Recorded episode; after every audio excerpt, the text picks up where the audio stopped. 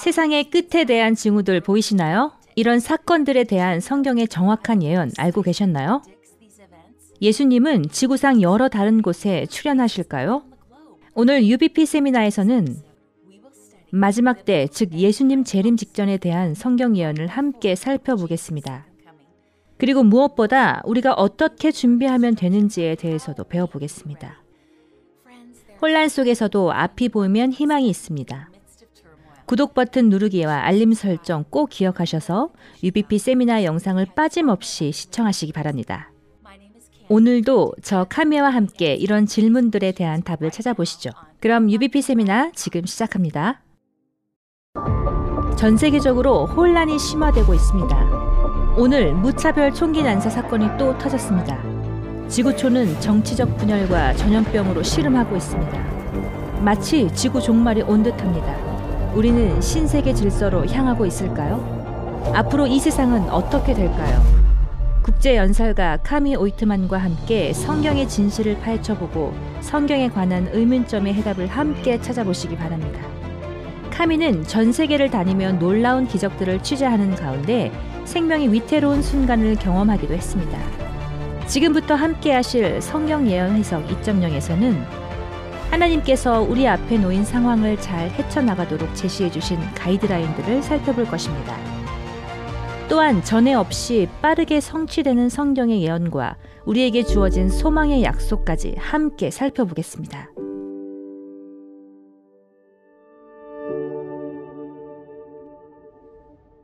UBP 시청자 여러분 안녕하십니까? 저는 카미 오이트만입니다. 이제 저와 함께 성경 예언 탐구 여행을 시작해 보겠습니다. 지난 시간 우리는 고대 느부간데살 왕과 하나님께서 그에게 주신 꿈을 살펴보았습니다. 그 꿈은 세계 역사적 왕국들의 성쇠에 대한 예언이었죠. 예수님께서 이 세상 끝날의 시나리오를 미리 보여주셨다면 여러분은 과연 그 시나리오를 믿으시겠습니까? 당연히 믿으셔야죠. 하나님은 약속을 절대적으로 지키시는 분입니다. 성경은 또한 하나님이 이 세상을 사랑하시고 무엇보다 여러분을 사랑하심을 알려줍니다. 이제 과거를 돌아보며 우리는 예수님의 발 아래 앉아 세상 끝날의 징후에 대해 정신이 번쩍 드는 가르침을 얻게 될 것입니다. 이 중요하고 놀라운 이야기를 절대 놓치지 마시기 바랍니다. 본론으로 들어가기 전에 UBP 세미나에 대한 몇 가지 안내 말씀을 먼저 드리겠습니다. 여러분을 위한 자료가 참 많습니다. 하단에 링크를 클릭하시거나 awr.org 바이블로 가시면 모두 이용하실 수 있습니다. 먼저 보관된 자료는 모두 시청 및 공유가 가능합니다. 둘째, 성경 예언 해석하기 UBP 세미나의 목적은 여러분께 영적 성장을 위한 도구를 제공하는 것이니만큼 여러분 모두 저희 온라인 바이블 스쿨에 등록하셔서 다양한 성경 주제에 대한 보다 심도 있는 연구를 해보실 것을 추천드립니다. 셋째, 본 강의를 들으면서 질문이 생길 경우 실시간 대기 중인 성경 교사로부터 바로 답을 들으실 수 있습니다. 아래의 링크 클릭 한 번이면 실시간으로 기꺼이 답변 도와드리겠습니다. 그리고 이 영상의 채팅 기능도 활용해 주세요. 여러분과의 소통을 기대합니다. 오늘의 주제 표징 세미나를 시작하기 전에 함께 기도하겠습니다. 우주의 왕 되신 하늘 아버지, 주님 앞에 나아갑니다. 오늘 함께 주께서 주신 표징들을 연구하여 앞날을 예견하고 잘 대비하여 두려워 떠는 것이 아니라 평안히 주님만 의지하게 하옵소서. 그리고 주께서 주신 경고들을 연구함을 통해 주님을 더욱 사랑하게 해 주시옵소서. 이러한 문제들에 대한 궁금증을 가진 세상의 많은 사람들이 오늘 그 답을 찾게 해 주셔서 주님과 주의 거룩한 말씀 안에 평안을 얻게 해 주시옵소서. 예수의 귀하신 능력의 이름으로 기도합니다. 아멘. 지금 우리는 전 세계적 팬데믹으로 인해 전 세계적 셧다운을 경험하고 있습니다. 이런 전례 없는 상황으로 인해 많은 사람들이 두려움과 걱정에 떨고 있습니다. 재난 수준의 경제적 타격 가능성으로 인해 사재기 열풍으로 상점 진열대는 텅텅 비어 필요한 물건 구매가 어려울 수도 있습니다. 대체 앞으로 어찌 될지 두려움이 앞설 수 있습니다. 답 없는 질문들만 머릿속을 맴돌죠. 경제가 붕괴될까? 가족을 먹여 살릴 수 있을까? 우리 집은 지킬 수 있을까? 코로나 백신은 빨리 개발할 수 있을까? 세계 어디를 보나 다들 혼란스럽고 걱정이 한가득입니다. 지구촌 주민 모두가 점점 불안해하고 있죠. 앞날을 생각하면 걱정이 되는 겁니다. 이제 앞으로 어떻게 되는 걸까요? 성경의 예언은 미래에 대한 하나님의 예언을 명확히 보여줍니다. UBP 시리즈의 구호가 뭐였죠?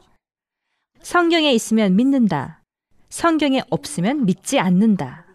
요한계시록은 시작과 끝이 모두 예수님 재림의 영광스러운 클라이맥스를 그리고 있는데요. 계시록 1장 7절의 약속입니다. 볼지어다 그가 구름을 타고 오시리라. 각 사람의 눈이 그를 보겠고 그를 찌른 자들도 볼 것이요. 땅에 있는 모든 족속이 그로 말미암아 애곡하리니 그러하리라. 아멘. 요한계시록은 우리의 눈을 하늘로 향하게 하여 이 세상 문제들이 아닌 해결책 예수님을 바라보게 합니다. 요한계시록의 마지막 장은 예수님의 다시 오심이 얼마나 가까운지를 보여주죠. 22장 20절입니다. 이것들을 증언하시니가 이르시되 내가 진실로 속히 오리라 하시거늘 아멘 주 예수여 오시옵소서 예수님은 여기서 세 번이나 말씀하십니다. 내가 속히 오리라.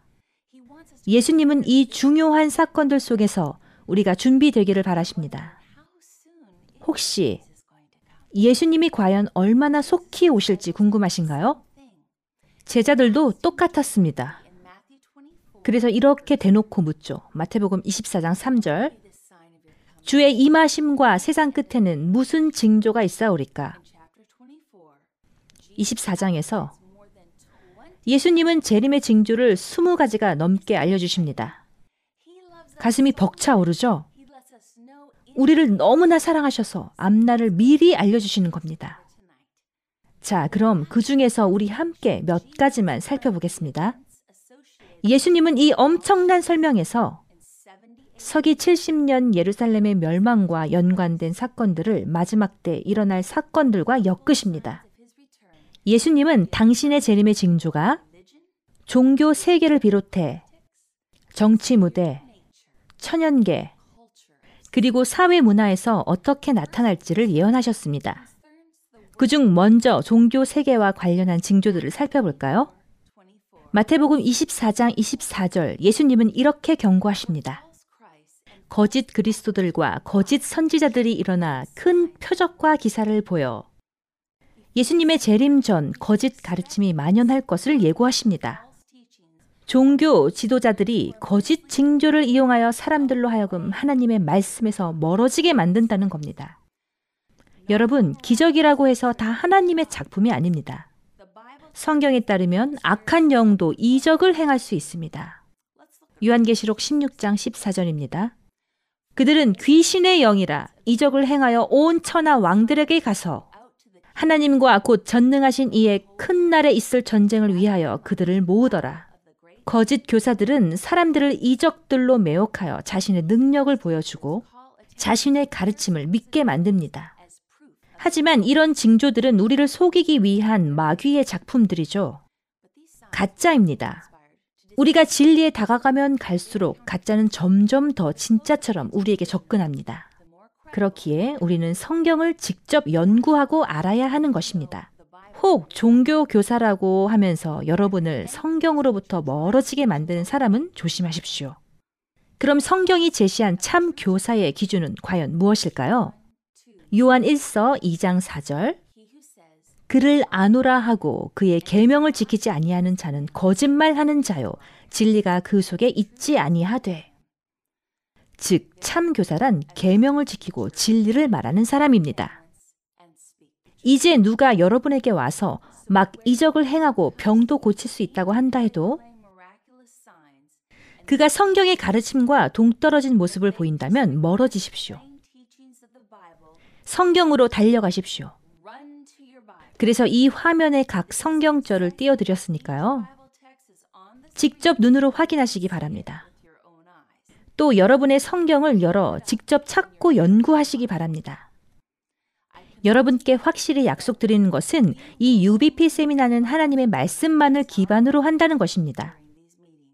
여러분이 직접 확인해 보십시오. 제 말만 믿어서도 안 됩니다. 여러분이 믿는 것이 과연 진리인지 직접 확인하셔야 합니다. 여호와께서 이같이 말씀하시니라. 이단 종교 지도자들이 세계 곳곳에서 일어나는 것을 우리가 목격합니다. 일례로 옴 진리교 교주 아사하라 쇼코는 자신의 저서에서 스스로를 그리스도라고 선언했고 자신이 일본에서 유일하게 깨달음을 얻은 스승이라며 하나님의 어린 양이라 자칭했죠. 또 자기가 추종자들에게 영적 능력을 선사할 수 있고 죄와 나쁜 업보를 모두 없애줄 수 있다고 주장했습니다. 아사하라의 책 출판 이후 3년 그 추종자들이 도쿄 지하철에 독가스를 살포했고 그 결과 13명이 사망, 수천 명이 부상을 입었죠. 지난 50년간 자칭 거룩한 영의 지도자들이 점점 증가해 왔습니다. 아프리카 대륙에서는 이단 종교 지도자 조셉 키웨테르와 크레도냐 무엔데리가 수백 명의 신자들에게 소 3마리와 청량음료 70상자를 먹인 후 대폭발로 처참한 죽음에 이르게 한 일도 있었죠. 최종 집계된 사망자 수는 924명에 달했습니다. 예수님은 또한 마지막 때에 오컬트 활동, 심령 현상 등이 폭발적으로 증가할 것이라고 경고하셨는데요. 실제로 요즘 오컬트 마법 관련 책이 수백만 권 넘게 팔리고 초능력을 다루는 컨텐츠가 블록버스터 영화나 인기 TV 프로그램을 장악하며 인터넷에도 오컬트 홍보 사이트가 차고 넘치고 있습니다. 사람들은 점점 더 심령술, 영매, 점성술 같은 것에 의존하고 있고요. 절실한 사람들은 자기 문제에 대한 진정한 답을 갈구하지만 답을 찾을 수 없습니다. 바로 이런 거짓 그리스도와 거짓 선지자들이 마지막 때의 징조인 것입니다. 다음은 마태복음 24장 6절 7절을 보시겠습니다. 예수님이 말씀하십니다. 난리와 난리 소문을 듣겠으나 민족이 민족을 나라가 나라를 대적하여 일어나겠고 예수님은 세상의 끝 직전에 전 세계적 차원의 국제적 갈등이 있을 것을 예언하십니다. 즉 전쟁이 있을 거란 얘기죠. 지난 세기를 돌아보면 사상 가장 유혈이 낭자한 한 세기였습니다. 한 사회학자의 추정에 따르면 20세기의 전쟁으로 인한 사망자만 1억 8천 명이라고 합니다. 21세기 역시 지구촌 곳곳에 갈등이 끊임이 없죠. 이라크, 아프가니스탄, 우크라이나, 예멘, 시리아 이 외에도 얼마나 많습니까? 전쟁은 또 얼마나 엄청난 파괴를 동반하는지요. 또한 전 세계적으로 가득한 불확실성과 불안정성은 또 어떻습니까? 모두가 희망을 찾는 가운데 진정한 희망은 오직 우리 구주 그리스도 안에서만 찾을 수 있습니다. 이 땅 어디에 사는 누구라도 모두 평화를 염원하지만 세상의 평화란 너무나 쉽게 깨져버리고 맙니다. 성경은 세계 평화를 위한 인류의 노력은 모두 허사일 것이라 예언합니다. 사도 바울은 데살로니가 전서 5장 3절에서 이렇게 묘사합니다. 그들이 평안하다, 안전하다 할 그때에 멸망이 갑자기 그들에게 이르리니 결코 피하지 못하리라. 평화 조약의 대표적 예로 모든 전쟁의 종식을 위해 1919년 6월 28일 맺어진 베르사유 조약이 있는데요. 이는 곧 국제 연맹으로 이어졌지만 처절한 실패로 끝났죠. 바로 얼마 후 역대 최악의 전쟁인 세계 2차 대전이 일어났고 이로 인해 형성된 것이 1945년 국제연합 유엔이었습니다. 하지만 세계 평화 수립을 위한 유엔의 노력 역시 실패였죠. 이렇게 전쟁은 지속적으로 이 지구를 집어삼키고 있습니다.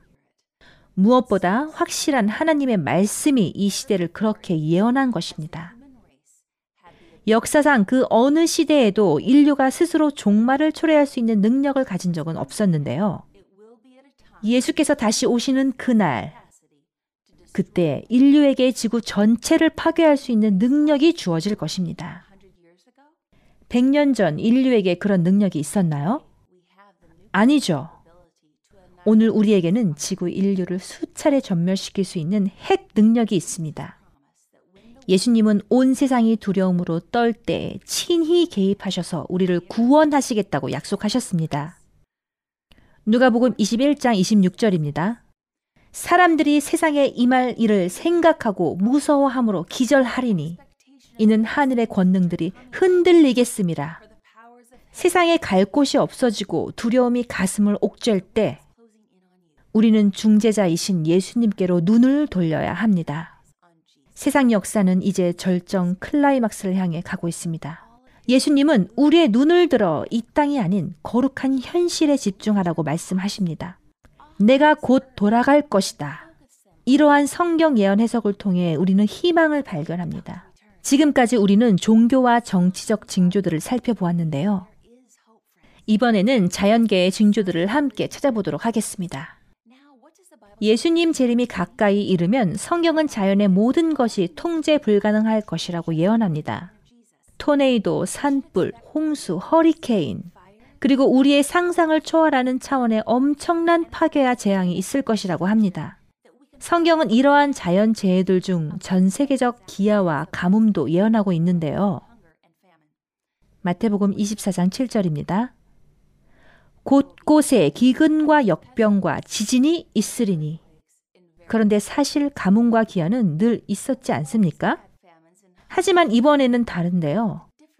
가뭄과 기아가 국제적 차원에서 전에 없이 빠르게 증가한다는 것입니다. 세계 식량 계획에 따르면 2019년 말 기준 심각한 기아로 고통받는 인구가 1억 3,500만 명에 달했습니다. 게다가 세계 곳곳에서 격리 조치를 강화하면서 기아 인구는 2억 6,500만까지 증가할 전망이라고 합니다. 또한 이 보고서는 코로나가 문제가 되기도 전에 2020년은 세계 2차 대전 이후 최악의 인도주의적 위기를 맞을 것이라고 예측했습니다. 이유는 여러 가지가 있는데요.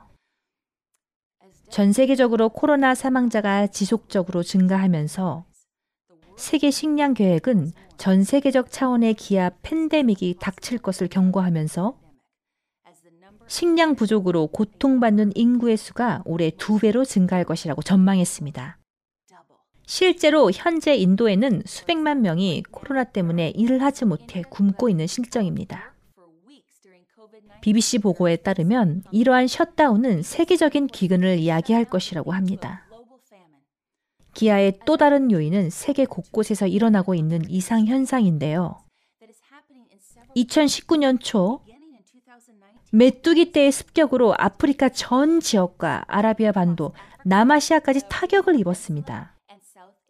사막 메뚜기 떼의 이러한 습격은 해당 지역의 식량 공급에 심각한 위협입니다. 먹을 입은 늘어만 가는데 먹일 식량은 줄어만 가는 거죠. 성경의 예언이 그대로 이루어지고 있음을 우리는 확실하고 정확하게 확인할 수 있습니다. 마태복음 24장 7절을 다시 보겠습니다. 곳곳에 기근과 역병이 있으리니 자, 여기서 살펴볼 단어는 역병입니다. 역병이란 치사성과 독성 그리고 높은 감염성을 가진 질병을 뜻하는데요. 바로 현재 우리가 겪고 있는 코로나 바이러스 감염증 같은 겁니다. 이렇게 성경의 예언이 또 하나 성취되고 있습니다.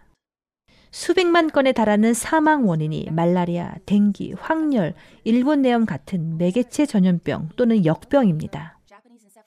여러분, 농약이 뭔지 아시죠?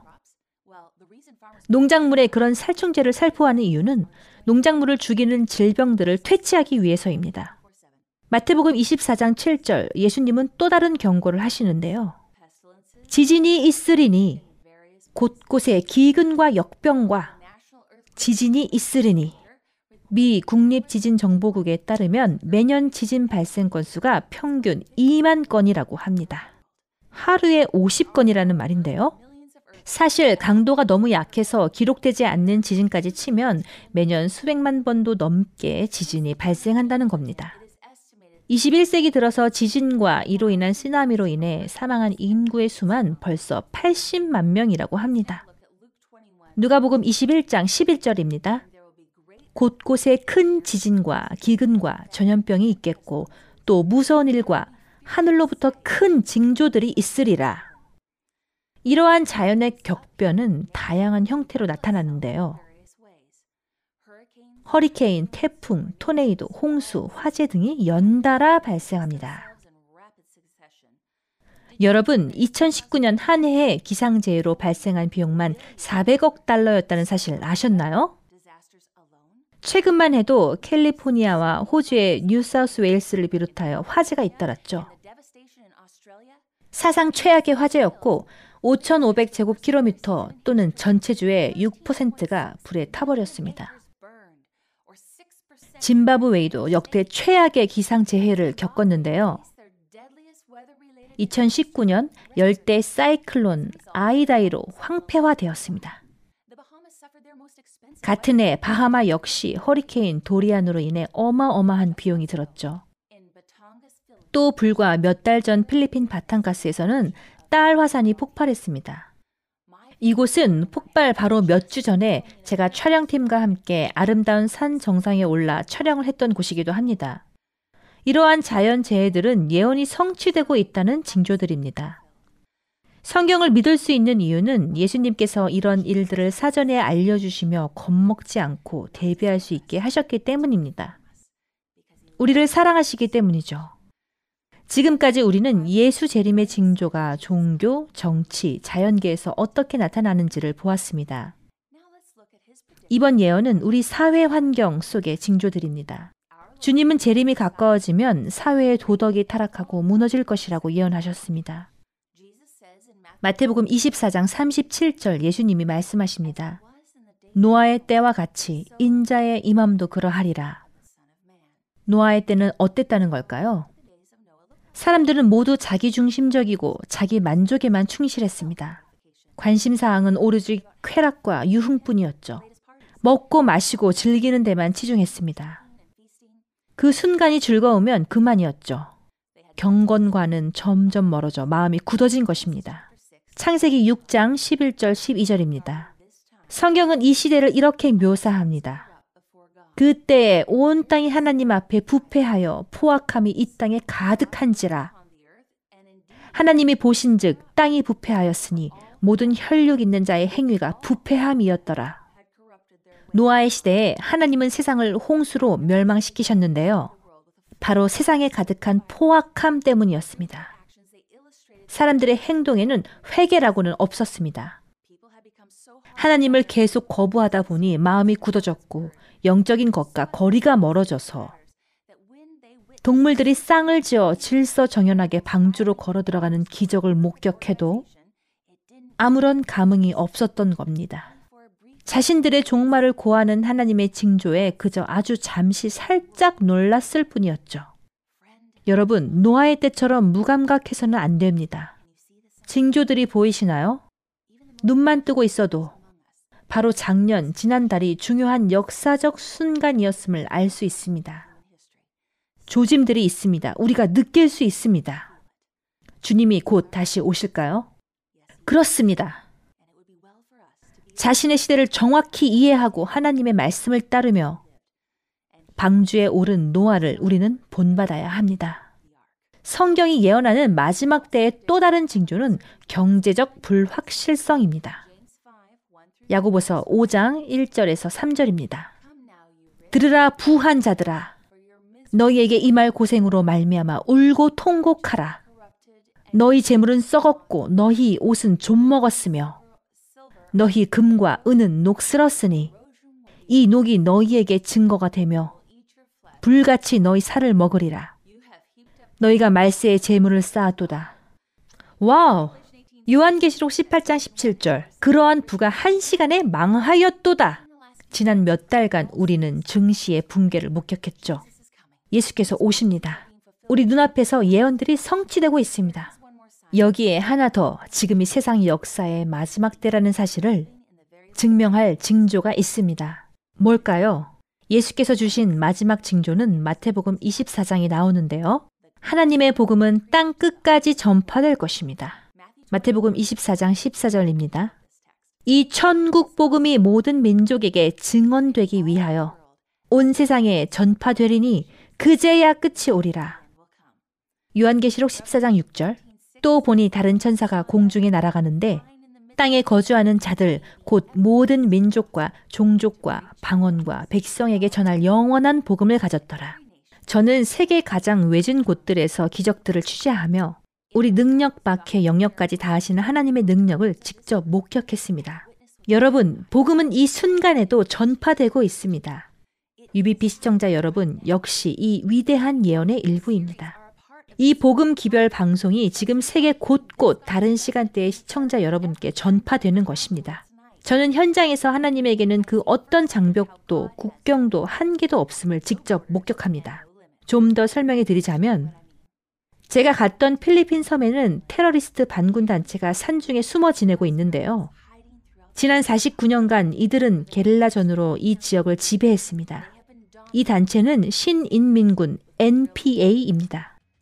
이 단체는 쿠데타를 목적으로 정부 군대와 전쟁을 벌여 4만 명 이상의 목숨을 희생시켰습니다. 이 산악 원주민들은 전통 이교도였는데요. 한 가족에 허락되는 자녀는 딱 셋 가지만이고 넷째가 태어나면 즉시 산채로 묻어버립니다. 또 13살 소녀가 강제 결혼을 당하고 400페소의 아내를 맞바꾸는 문화입니다. 미화 8달러, 하나 만 원도 채 안 되는 돈이죠. 이들에게도 예수님과 구속의 원칙들이 필요합니다. 약 3년 전 희망의 소리 라디오 AWR이 성경 라디오 프로그램을 해안 도시에서 산 정상까지 송출했는데요. NPA 중 일부가 이 기독교 방송을 듣고 관심이 생겼습니다. 예수의 사랑 이야기에 마음이 부드러워졌습니다. 최고 사령관이 군사 4명을 보내서 방송 진행자를 찾아 그들의 주둔지로 데려오게 했습니다. 그리고는 예수님과 성경에 대해 이런저런 질문을 했죠. 곧 성경 교사들이 파견되어 이 정글 숲의 군사들에게 성경을 가르쳤고, 그렇게 하나님의 진리는 순식간에 118개 마을에 퍼졌습니다. 놀랍지 않습니까? 저희 팀은 반란군 60명과 최고 사령관 5명의 침례 장면을 직접 보았습니다. 이를 시작으로 이후 수백 명이 침례를 받았죠. 이 테러리스트들의 손에는 이제 총 대신 성경과 그리스도 안에 새 생명이 들려 있었습니다. 이들은 또한 생업으로 농사를 지어 내다 파는 거래 방법을 배웠습니다. 저희 촬영팀은 이들의 개인적인 간증을 담아 다큐멘터리 영화로 재현했는데요. 그중 한 이야기를 들려드릴까 합니다. 이 친구는 다니엘입니다. 아버지는 NPA 사령관이고 삼촌과 사촌들도 이 반란군의 군인들이었죠. 다니엘이 아는 것은 계급과 복종 전쟁뿐이었습니다. 13살에 처음으로 사람을 죽였고 곧 군 전체를 호령하는 사형 집행관이란 중요한 직책을 맡게 되었습니다. 다니엘은 이제 살인의 달인이 되었고 필리핀 전체의 최고 암살자로 승진했습니다. 그의 손에 죽은 사람은 정치인부터 군인, 경찰, 범죄자까지 도저히 다 셀 수 없을 만큼 너무나 많았습니다. 살인을 할수록 다니엘은 점점 무디어졌고 그들의 얼굴도 기억하지 않았습니다. 그러던 어느 날 다니엘은 기독교 목회자를 암살하라는 명령을 받게 됩니다. 납치되어 정글 숲으로 끌려간 목사님은 살려달라고 애원했습니다. 그 눈에 담긴 온정에 살짝 흔들렸지만 다니엘은 방아쇠를 당겼죠. 다니엘은 살인 미션에 한 번도 실패한 적이 없었습니다. 하지만 이번에는 왠지 목사님의 얼굴을 잊을 수가 없었고 그 기억으로 괴로웠습니다. 마음이 번민했습니다. NPA는 두 달에 한 번 3일의 휴가를 받아 집에서 가족과 함께 시간을 보냅니다. 집에 들어선 다니엘의 귀에 라디오 소리가 크게 들렸습니다. 아내와 아이들이 기독교 성경 방송을 듣고 있었죠. 바로 희망의 소리 라디오였습니다. 동료 군사들이 이 방송을 듣고 회심하여 침례받는 것을 알고는 있었지만 직접 방송을 들어보기는 처음이었죠. 사랑의 구주께서 양 아흔 아홉 마리를 뒤로 하고 잃은 양 하나를 찾으시는 이야기에 다니엘은 마음이 움직였고 곧 자기 자신이 그 잃은 양이라는 사실을 깨달았습니다. 곧 다니엘과 아내는 성경을 배웠고 다른 NPA 장교 4명과 함께 침례를 받았습니다. 이제 다니엘은 정글에서 수천 명의 NPA 군인에게 예수님을 전하며 그들의 삶에도 평화와 영생의 소망이 가득하기를 기도합니다. 마태복음 24장 24절의 예언이 이루어지고 있습니다. 천국 복음이 온 세상에 전파될 것입니다. 이번에는 남아프리카의 잠비아로 가볼까요? 여기서 저는 촬영팀과 보안 수준이 최고로 엄격한 교도소에 들어갑니다. 들어가자마자 촬영 장비를 다 빼앗기고 대기실에 있는데 교도관이 오더니 교도소 내부에서는 그 어떤 방송 매체도 절대 금지라는 것입니다. 하지만 우리가 희망의 소리 라디오 팀이라는 것을 알고는 지하 감옥으로 안내해 주었죠. 사상 처음이었다고 합니다. 하나님께서 복음의 진리가 전파를 통해 제소자들에게까지 전해지도록 섭리하신 것입니다. 이 교도소의 제소자는 약 2,400명인데요. 이 중 1,150명이 침례를 받았습니다. 믿어지시나요? 또한 사형수 250명 중 50명이 예수님을 받아들였습니다. 이제 많은 제소자들이 성경을 믿고 예수님을 사랑하며 마음의 평안을 누립니다. 예수님 안에서 희망을 찾는 거죠.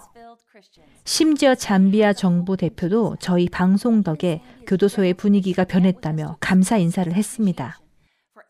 예수님은 하실 수 있는 것입니다. 할렐루야. 정말 놀라운 하나님이시죠.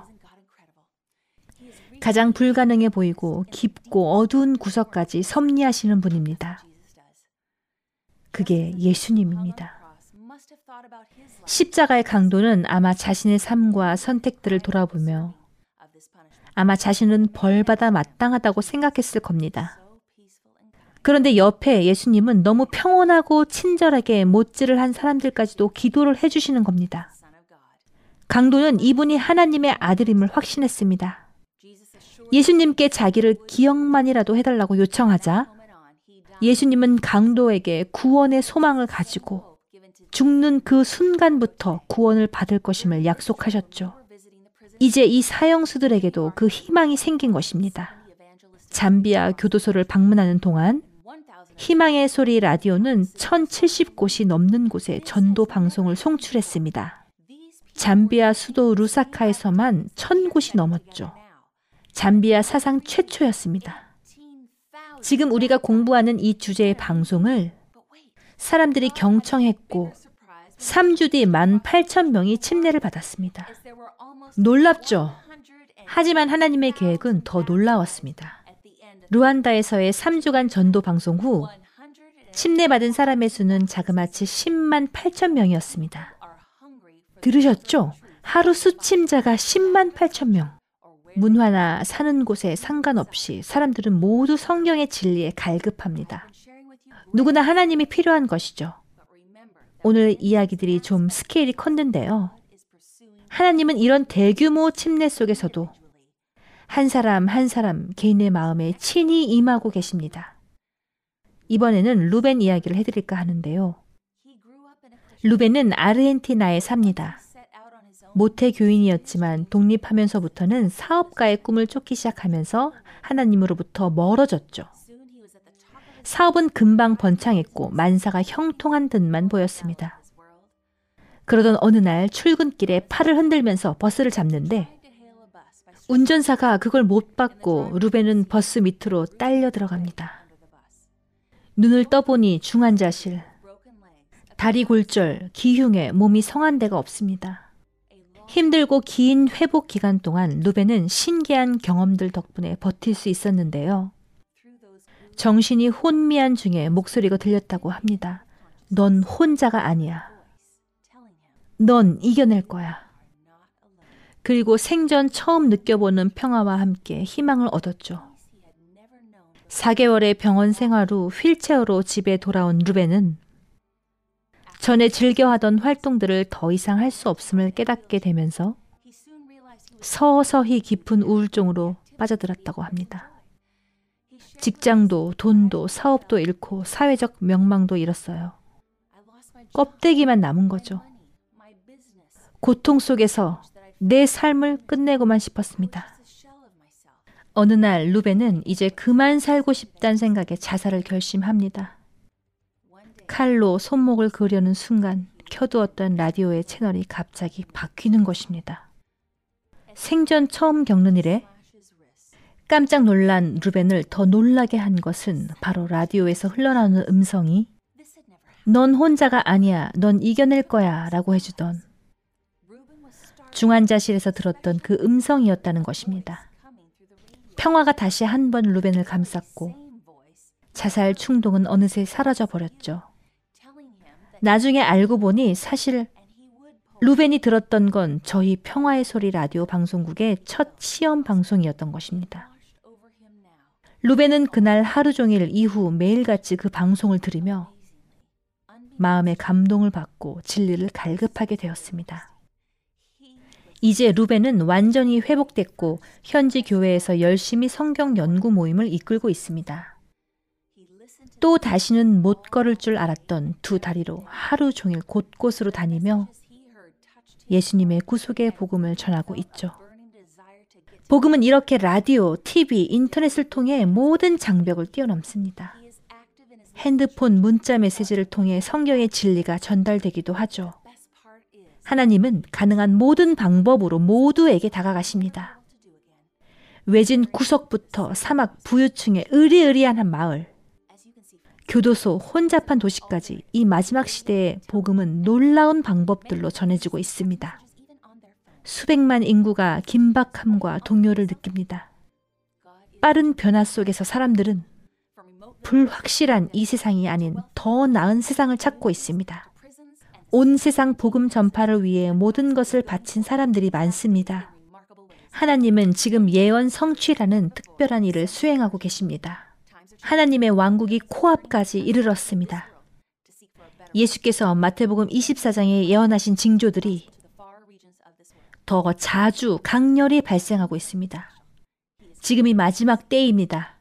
하나님은 재림을 준비하라고 말씀하고 계십니다. 예수님은 하늘로 올라가시면서 제자들에게 마지막 말을 남기셨습니다. 지금은 내가 떠나가지만 영원한 이별은 아니다. 언젠간 돌아올 거야. 그 직전에 세상은 무너진 것처럼 보일 것이다.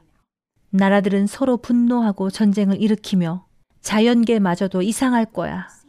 지진의 빈도와 강도가 세지고 대규모 전염병이 발생할 것이다. 그러면 다들 두려워 떨겠지만 내 백성은 그러지 않아도 될 거야. 그 징조들은 곧 눈을 들어 곧 있을 구원의 날을 바라볼 때라는 뜻이거든. 나는 세상 끝날까지 항상 너희와 함께 있단다. 나의 사랑을 기억해 주렴. 예수님의 소원은 단 하나. 우리의 마음을 그분께 드리고 그분과 관계를 형성하는 것입니다. 예수님의 재림은 결국 우리와의 재회인 것입니다. 여러분 지금 마음을 예수께 드리고 고백하시겠습니까? 주님, 마지막 때의 징조들이 보입니다. 곧 다시 오실 것이 명확합니다. 그날을 위해 준비하고 싶습니다.